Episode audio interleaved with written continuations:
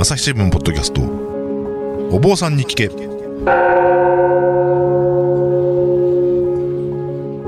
朝日新聞の武田真潮です。不安を抱えて生きる人々が大勢いる時代、いつもとはちょっと視点を変えて、普段の生活では得られない気づきを発信したい。ということで、日々の気になるあれこれをおお坊さんに聞いてみようと。始まったお坊さんに聞け、えーなんですけれども、私はあの、2月に大阪本社文化部から高知総局に移動してしまいまして、えーどうなるかなと思ったんですけど、それでも続けてほしいという声をたくさん頂戴しまして、細々と、細々とと言っていいのかどうかわかりませんが、続けることにいたしました。というわけで、あの、久々の収録になります。えー今回はですね、お坊さんではなくて、カトリックの片柳博神父にお話を伺うべく、山口県宇部市のカトリック宇部教会にお邪魔しております。どうぞよろしくお願いします。えーまあ、過去にでもムスリムのナセル長野さん、あと成功会社の良かった講師さんなど、お坊さん以外の方々にもお話を聞いておりまして、まあ、今回もそういうスペシャル会になると思います。えー、実はあの、カトリック宇部教会ということで、宇部ってなんか聞いたことあるなと思ったんですけど、そういえば、エヴァンゲリオンの安野秀明監督の出身地でしたよね、確かね。そうですね。この近くの中学校出られてますね。はい。ですから、なんか、ちょっと若干早めに教会に着いたので、外ブラブラ歩いてたら、やっぱりあの、工場の煙突ですか？そこから白い煙がもくもくと出て、あ、新エヴァンゲリオンのラストシーンで出てきた工場はあの辺にあるのかな？なんてちょっと思いながら、あの、教会の周りを歩いてました。えー、まずはじめにですね、ちょっとあの、簡単ではありますけど、片柳さんの経歴を紹介させていただきたいと思います。えー1971年、これはあの、私が1973年生まれなんで、あの、二つ先輩ということなんですけど、埼玉県上尾市の生まれで、えー1994年慶応大学法学部をご卒業され、その後あの、インドのコルコタ、まあ当時はカルカッタですよね、呼び方が。えーそちらに、えーお出かけになって、マザー・テレサのところでボランティアをしていたと。で、まあそういうご縁もあって、えーカトリックの司祭におなりになって、現在は、えーこちらカトリック部教会の主任司祭でいらっしゃると。あの、上教会のホームページを拝見したら、神戸の六甲の教会にもいらっしゃるんですか？そうですね。神父になって最初に赴任したのが神戸。はいでその次がこの宇部っていうことですね。転勤は結構あるんですか？えーっと、まあ、何年っていうこと言えないんですけど、う神戸に6年いて、この宇部は今10年目に入ってます。そんなに長いんですか、はいはい、結構もういます。なんか新聞社だと大体3年ぐらい転勤するので、うん主催の人もそれぐらいのペースかなと思ったら、そういう、それよりかやっぱり長い。これもね、ケースバイケースで何とも言えないんですけどね。あ、そうなんですか。たまたま私の場合はそうだったっていう。10年はちなみにあのうん、カトリックの中で長い方ではあるんですか、あ、まあ長い方。あそうなんですねすね。ああ、そうなんですね。えーで、あの、まあ、金柳さんに今回のお話をしようと思ったきっかけが、実はあの、昨年10月28日だったと思うんですけど、えーキリスト新聞というところ、トークイベントがありまして、そちらの、えー以前、あの、朝日新聞ポッドキャストにもご登場した、天台宗の中野丸子さんというあの話家のお坊さんがいまして、その方の、えーお寺があるんですね、新しかった。そこで、まあ、お話しさせていただいたときに、じゃあ、片柳神父さんというのはどういう人なんだろうと思って、あの、アマゾンで検索してですね、本をいくつか買って読んでいきました。で、そのうちの一つ、カルカッタ日記、マザー・テレサに出会って、これあの、ドン・ボスコ社というところから出てるんですけれども、この本が、えー非常に面白くてですねあ、ぜひこの本の内容について一度お話を聞いてみたいなと思って、えー今回のお収録をお願いしました。で、まあ、この話がどういう話かというと、まあ、片柳さんがですね、まだ若かりし頃って言っていいんですかね。20代の半ばぐらいの時にですね、いきなりあの、インドのカルカッタに行くという、あの、なんかすごいなって話なんですけど、まあ非常に私はあの、えー共感して読んだ部分がたくさんありまして、えーこちらあの20年ぐらい前に、20年ぐらい前ですね、確か初版そうですね、初はい。版はね。2003年だったのに出た本なんですけど、まあその場と版を重ねて、今も、えー Amazon で検索したら出てくると思うので、えーお買い求めの方は検索していただきたいと思いますけれども、えーこちらの、もう、カルカッタ日記に基づいて、まずはお話を伺っていこうと思っています。で、こちらの日記を読むとですね、1994年5月に初めてカルカッタにボランティアにいらして、で、3冊、これノート3冊ですか？そうですね、ノート3冊。冊、日記をお書きになったということなんですけど、まあ、その最初の1冊は、まあ、失われてっていうこと書いておきになったと思いますけど、その残りの2冊の内容をまとめたものが、カルカッタ日記マザーテレサに出会ったということです。えー、で、まあ、あの、ちょっとこの日記に沿って、えーお話を伺っていけたらと思うんですけど、まず最初に、えーなぜインドを訪れたのかっていうことと、あと、おそらくもしかしたら最初の一冊目に書いてあったかもしれないんですけど、えー一番最初にインドに行った時に、まあびっくりされたことっていうのもなんか、非常にフランクな言い方ですけど、なんか多分ショックなこといろいろあったんじゃないかなと想像してるんですけど、そのあたりのことをまず伺えればありがたいなと思います。そうですね。えーまあ、まず、なんでインドに行ったのかっていうね、話なんですけど、おーまあ、私、そもそもキリスト教徒じゃなかったんですよね。あのー実家は埼玉の農家で、で、それで普通にほら、あの、神棚があったりとか、仏壇があったりとかね。まあそういう昔ながらの家で、えーまあ、農家の息子だから泥にまみれてね。全然宗教とかも関係ない。まあ、幼稚園は私ね、神社の幼稚園に行ってたんですよね。だから、むしろ神様っていうとね、神社の神様に近かったんですけど、まあ、そういうような中で育っていったんだけれども、まあ、あのマザー・テレサのことたまたま知ったきっかけに、まあ、子供の頃から知ってたのは知ってたということなんですね。きっかけがあって、それは、あの24時間テレビってあるじゃないですか。はい。あの番組の中で、1981年にマザー・テレサが日本に来た時に、うんうんあの、特集組んだんですよね。で、それで、まあ、たまたま見て、ですごい、世の中にこんなすごい人がいるんだ。私が住んでる世界と全く別の世界で、えこの、こんなすごいことをしてる人がいるんだと。でそして、まあ、アフリカとかインドで貧しい人たちがいるって話はいっぱい聞いたけど、まあ、子供心にね、なんで誰も助けに行かないのって思ってたんですよ。食べるものいっぱいあるじゃないですか、日本に。はい。で、アフリカで飢えてみんな死んでいくみたいなね、話してて。で、それで、まあ、あーマザー・テレサはすごいなっていうのがあってね。で、それで、まあ、あーそんなところだったんだけれども、まあ大学生の時に父が亡くなったことがきっかけでね、うんまあキリスト教の洗礼を受けたんですよね。で、まあキリスト教っていうのはほら神の愛っていうところなので、まあそれいいなと思ったんですよ。みんなが愛された大切な子供だったらいいなと思って。で、えー、ただ、あの、頭で勉強しただけだったんで、うんあの、ほら、すべての人が愛されてるとかって言われても、私が愛されてるっていうことじゃないと、やっぱりね、ダメじゃないですか。その、すべての人が愛されてるって教えはいいんだけど、その中の一人として私も、あ、本当に神様から愛されてると。で、じゃあ頑張って生きていこうと。それがあって初めて信仰じゃないですか。うんえー洗礼受けただけだったら、なんか頭で分かっただけで全然力にならないと。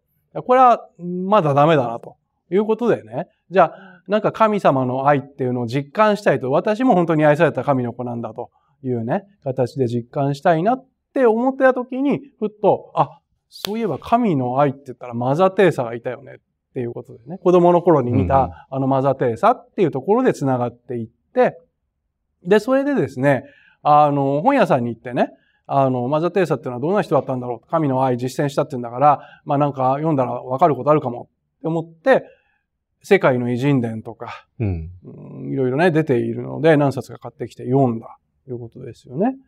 で、えーまあそしたらね、あの、日本にもマザー・テレサの施設あるんですね。うん東京と名古屋と別府とね、3カ所施設があるっていうことで、で、それで一番近い、私埼玉なので、東京のね、修道院に電話した。で、そしたら、シスターが、じゃあ、毎週土曜日にご近所の一人暮らしのお年寄りとかに集まってもらって食事会してるから、そこであなた来てくれたらみんな喜ぶと思うわよってね、言ってくれたから。あ、じゃあ手伝いに行かせてくださいって言って、で、それで、電話の最後にね、私ちょっと、シスター、質問あるんですけど、って聞いたんですよ。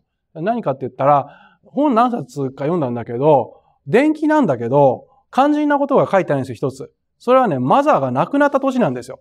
うん1910年に生まれて、79年にノーベル平和賞を取って、世界の貧しい人々にとか書いてあるんだけど、まあ、肝心の亡くなった年が書いてなかったから、シスター、マザーは何年に亡くなったんですか？っていうふうに聞いたの。でそしたら、シスターが電話の向こうで大笑いするわけですよ。なるほど。で、おシスター僕も真面目に聞いてるんですけど、とかって言言った、し次にシスターが言ったのが、いや、だってマザー・テレサまだ生きてますからって、ね、え生きてるんですか？わーってなるほど。感じでね。びっくり仰天して、で、それで、えー、まあ、エジソンとかね、ヘレンケラーとかキュリー夫人に並ぶような、そんな世界の偉人が生きてると思わなかったから、すっごい驚いたのと同時に、閉めたって思ったんですよね。だって、そんな世界の偉人に、この、が生きてる間に同時代に生きられる、まあ、つまり会いに行けるというね、うんまあそういうチャンスってないじゃないですか。で、まあ、あーあ、こら、会いに行こうと思ったんですよね。こんなチャンスめったにないから、まだマザが生きてる間に会いに行こうって思って、で、それで、まあインドに行くっていうね、まあ、決心をしたっていう感じ。その、あの、一番最初にお父様がお亡くなりになってうん洗礼受けてって話だったんですけど、はい。そこは、なんでしょう、やっぱり、その、うん。身内の方が亡くなって、うん。ちょっと、まあなんでしょう、人生とか生きるとは何かみたいな悩みがあって、うん。その、どなたかにお話聞きに行ってるうちにそうなったってこと。うん。そうですね。あの、うちの父ってのはもう百姓、まあ、百姓って言って、まあ、農家のね、もうん。う、あのーまあ、頑丈そのものみたいな感じで、よく太ってたんだけど、まあ、タバコとかもね、してたんだけど、結局その心筋梗塞ですよね。うん、で、畑に出てく途中で倒れちゃって、うん、で、家族が見つけた時はもう冷たくなってたっていうね、うん。まあ話で、で、それで、えー、まあすごいショックだったんですよね。こんなに簡単に人間って死んじゃうんだ、みたいなことですよね。でそしてやっぱり一家の大黒柱が亡くなったわけだから、まあ家の中も結構騒ぎになってね。うんで、まあ、勉強してる感じでもなかったんですよね。で、ちょうど大学生の頃。そうそう、私大学3年生の時だったんです。で、だから、まあ、勉強も手につかないし、まあちょっと本読んだりとかね。まあそういうふうにしてるうちに、な人生って何だろうみたいなことをね、考え始めたっていうとこですよね。うんで、それで、えー、まあたまたまその時読んだ本が面白かったので、その神父さんが書いた本だったんだけど、おその神父さん東京にいるっていうから会いに行ってね。その本の最後に勉強会やってますから、あの、ご希望の方はみたいなこと書いてあったので、うんうんでその勉強会に参加してみたんですよね。それがきっかけで、うん、うんキリスト教って。まあ私初任地埼玉だったんで、上尾は実はよく行ってたんですよ。ああ、そうでしたか。はい、はい。だから、あの辺って確か、え、昔養蚕業とか盛んだったところでしたっけ？あれはもうちょっと北になるのかそそうですね。もうちょっと北だと思いますね。上尾っていうのは、あの、稲の方が上がってるっていうはあ意味なんだそうです。見沼田んぼの北っていうあことあ、そうそう、見沼田んぼ、もうちょっとあれ埼玉より、埼玉市っていうか、そうね昔の大宮寄りですね大。宮寄りですね。そうそうそうそう。なるほど。で、そこから、まあ、今聞いててすごいなと思ったのは、まず、その、神父さんに会いに行ったわけじゃないですか、その勉強会の。うんうんで、次は今度マザー・テレサに会いに行こうとするわけじゃないですか。なんか、会いに行くっていう行動力がすごいなと思ったんですけど、それはもともとそういう、なんでしょう。すごく積極的に会いに行くタイプだったんですか、その時は。えそうだな。まあ、うーん、まあ今でもそういう傾向はありますけどね。ずっと、うん、まあ、子供の頃はそんなに積極的な子供でもなかったと思うんだけど、まあその時期くらいからですかね。なんか、まあ自分の人生のなんか答えを探すっていうか、うんまあなんか、まあ、どんどん出かけていって、いろんなものを見て、いろんな人と出会って見つけていこうっていう、そういう考えになったんですよねうん。やっぱり実際に見てみないとわかんないしね、みたいな 感じでね。でもその大学3年生ってなると就職活動とか、うんまあみんながああ。やってる時期ですすよね。そはいれで、一方でその1990年5月っていうと大学卒業された直後ですけど、はい。そのご、他のご家族は、はい。あの、就職どうすんのみたいな感じにはならなかったんですか？あ、それはね、まあ私はね、実はね、司法試験の勉強してた。あ、そうなんです法か。学部で。なるほど、なるほど。そうそう。で、それで、大学3年生の時にね、これはちょっと自慢なんですけど、択一試験に合格したんですよ。当当時のね。で、それでもう司法試験やって、もう弁護士になるんだというような感じで言ってて、で、その矢先に、あの、父が亡くなったっていうね、ことで、で、それで勉強続けられるのかみたいな話になっちゃってね。うんで、それでどうしようかな、みたいなことで、まあちょっとね、うんじゃあ特に周りからは反対はされなかったんですか？そうですね。だから、あの、大学出たからって言ってすぐに就職っていう雰囲気ではなかったんですよ。あ、そういうこ他のとなんですね。友達もみんな大学に残って勉強続けるっていうあ、司法試験。そうそう、司法試験の勉強を続けるっていうのが多かったので、当時はほら、司法浪人5年とかね。あそうですね。まだそういう申請とかできる前ですよね。そうそうそう。そうなんですよ。うん。うんあ、そうだったんですね。そういう雰囲気の中で起こってる。それで1990年5月に初めて、そのインドの、うんまあ、当時の言い方でするとカルカッタですね。コルカはい、これ軽かっ。たですね。に行って、それは、まあ当然飛行機で行ったわけですね。うん直行だったんですか、それ？あ、バンコク経由にあバンコク経由で行ったんですね大体ね。うんで実際、その、インドに降り立ってどうだったんですか？なんか、これからマザーに会えるぞ、みたいな、なんか、そういう、あなんか、高揚した感じなのか。あ、そうね。まあ、あの、本当に会えるのかなっていうね、ところと、まあ、あの、インドに着くとほら、日本で体験したことがないような蒸し暑さ、むわーっとこう。5月の段階で5月だと一番暑い時期行っちゃったんですよ、私。ああ、なるほど。よく知らなくて。一番この、い観光客が行っちゃいけないとされる。体壊すって言われている。ああ、じゃあ一番過酷な時期に行ったんですね。そうそうそうそう。酷暑期というね。うんえーでもう、むわーっとこう、飛行機降りた途端に、タラップ降りてる途中でね、もうなんか、でそして香辛料の匂いがどっからともなく漂ってくる。なるほど。でそして、まず空港からね、そのマザテーサの家に行くまでが一苦労なんですよ。もう、ほら、あー空港出たら、バーっとこう、客引きみたいな人たちがね、バーっと集まってきて、う、はい。でそして、あのーお子供たちが、あの、バクシーシ、バクシーシ、あ恵んでくれってやつですねそうそうそう、集まってくるし、そういうのにも取り囲まれちゃって、うんえ荷物持ってかれそうになるし、その、空港から脱出するまでが一苦労みたいなね 感じで。で、なんとかタクシーに乗るじゃないですか。でも途中で、そのタクシーが止まっちゃってね、うんこのお金じゃ最後まで行けねえなとかって言い出したりとかね。ぼったくろうとしてるから動きを見せるわけですそうね。そうそう。そういうようなことで、まあ、なんとかかんとか街中まで着いてっていうようなね。うんまあそういう感じ。朝日新聞ポッドキャストお坊さんに聞け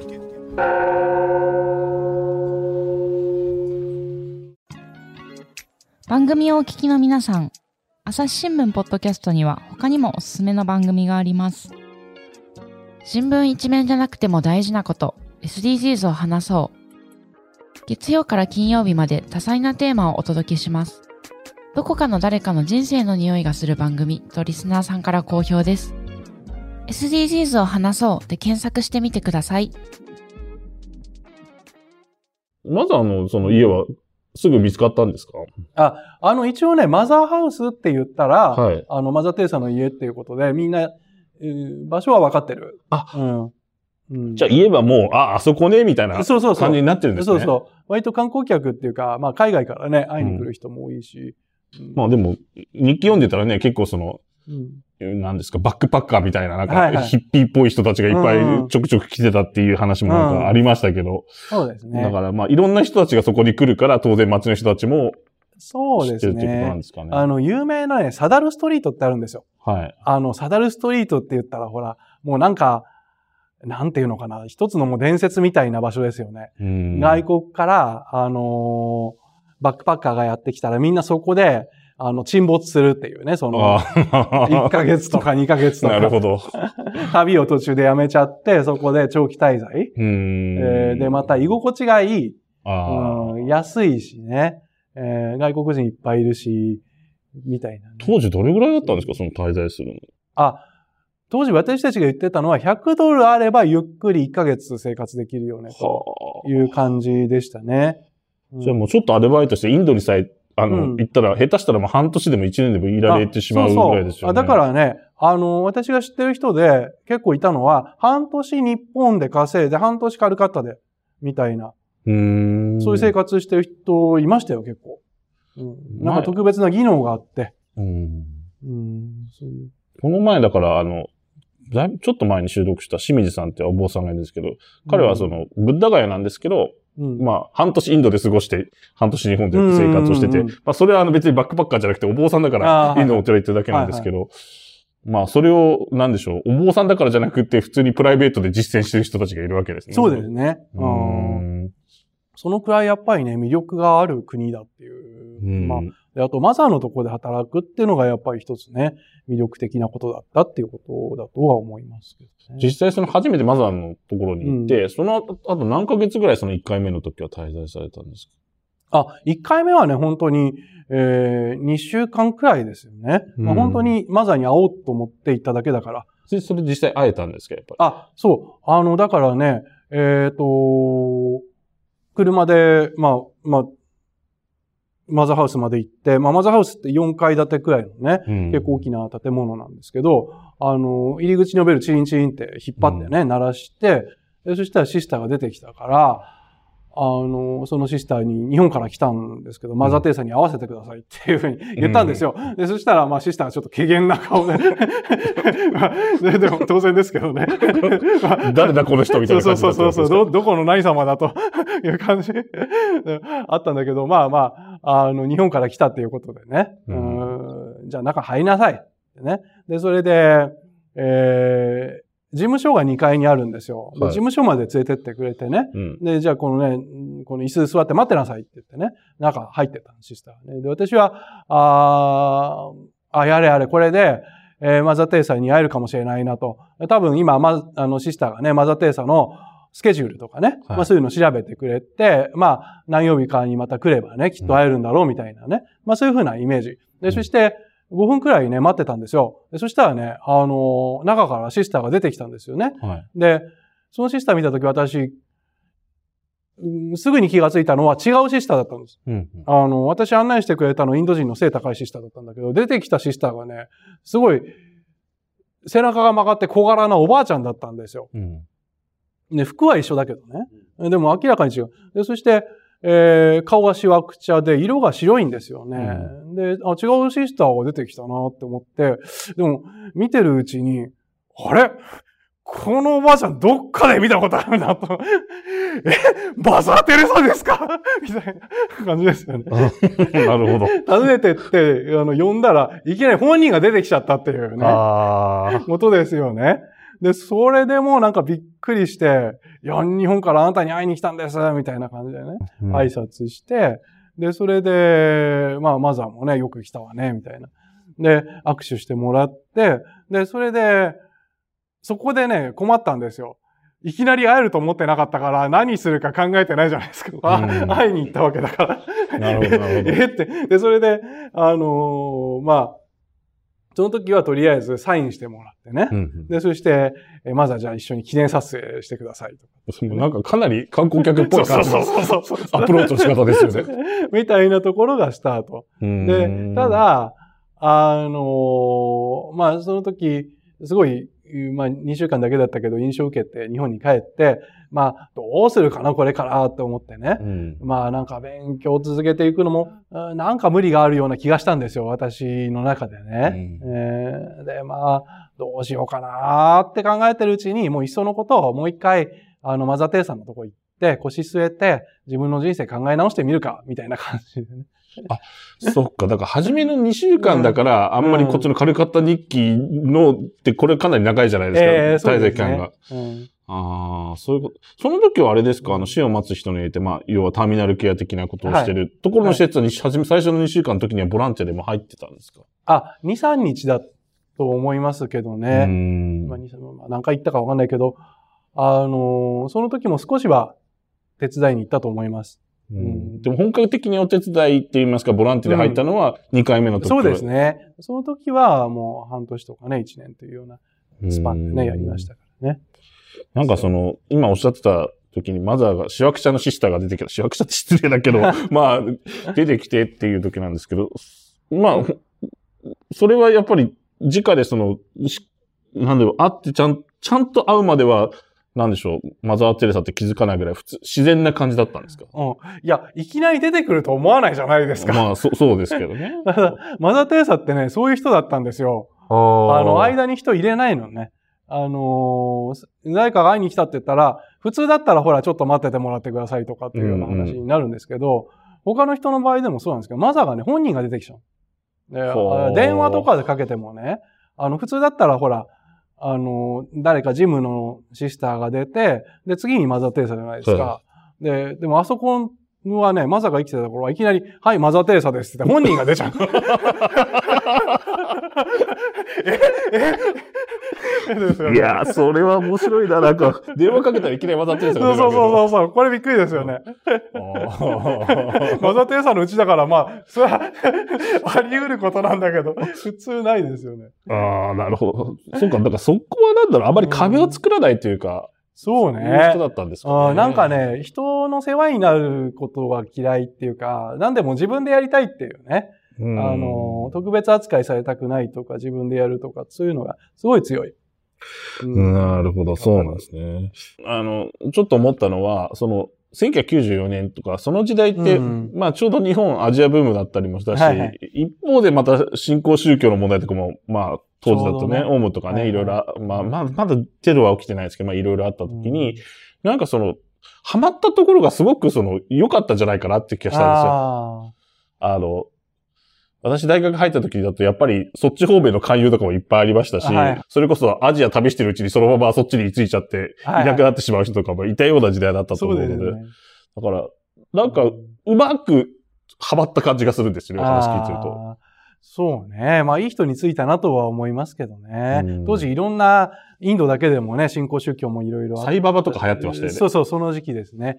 だから、よくね、マザテレサのところに行ってからサイババに行くとか、サイババに行ってからマザテレサのところに、あるいは、念の言ったことにダライラマにまで会ってね、その3人に会って帰るみたいな、そういう。どどういうルートなんですか、それ？ちょっと、だいぶ全然違うんですけどね。サイババとダライラマと混ざっいや、インてたド一周することになりますけど。いや、まあ、だから一番最初に、ね、うんまあ、行ったところが良かったっていうことなのかもしれないなと。や、サイババからもらった灰と、はいあの、ダライラマに会うとなんか、紐くれるらしいんですよね。はあ。で、その紐と、マザテーサからもらったメダイと3点セットみたいな。メダイってな、お守りみたそそう。いうな感じですね。メダイってね、お守り、マザテ、あの、マリア様のね、なんか、えー刻んである、うーまあ、まあ、お守り的なものですよね。うんまあ、そういうのがあるので。うんその三つをぐちゃっと。まあなんか、なんだろうな、日本人もなんか神社のお札と、なんかお守りとお寺のお札とってなんかいろいろと持ってるから、割と、そうそう、日本的には全然ね、問題ない話。けど、かなり、あれですよね、バリエーションが そうですね。極端ですよね、全部ね。あのどこに落ち着くんだろうなっていう感じはちょっと。なるほど、わかりました。えっ、と、それで、まあ、2回目の時に結構、あの、ボランティアをすごく、まあ、あの、経験されてですね、その時に死を待つ人の家の話なんかが、またこの日記の方でかなり出てくるんですけれども、ちょっとあの、時間的にそろそろ20分過ぎて30分かなっていう感じなので、えー、次回にちょっと、あ、はい、次にまた改めてお話を聞きたいなと思います。あの、今回ありがとうございました。はい、ありがとうございます。朝日新聞ポッドキャストお坊さんに聞け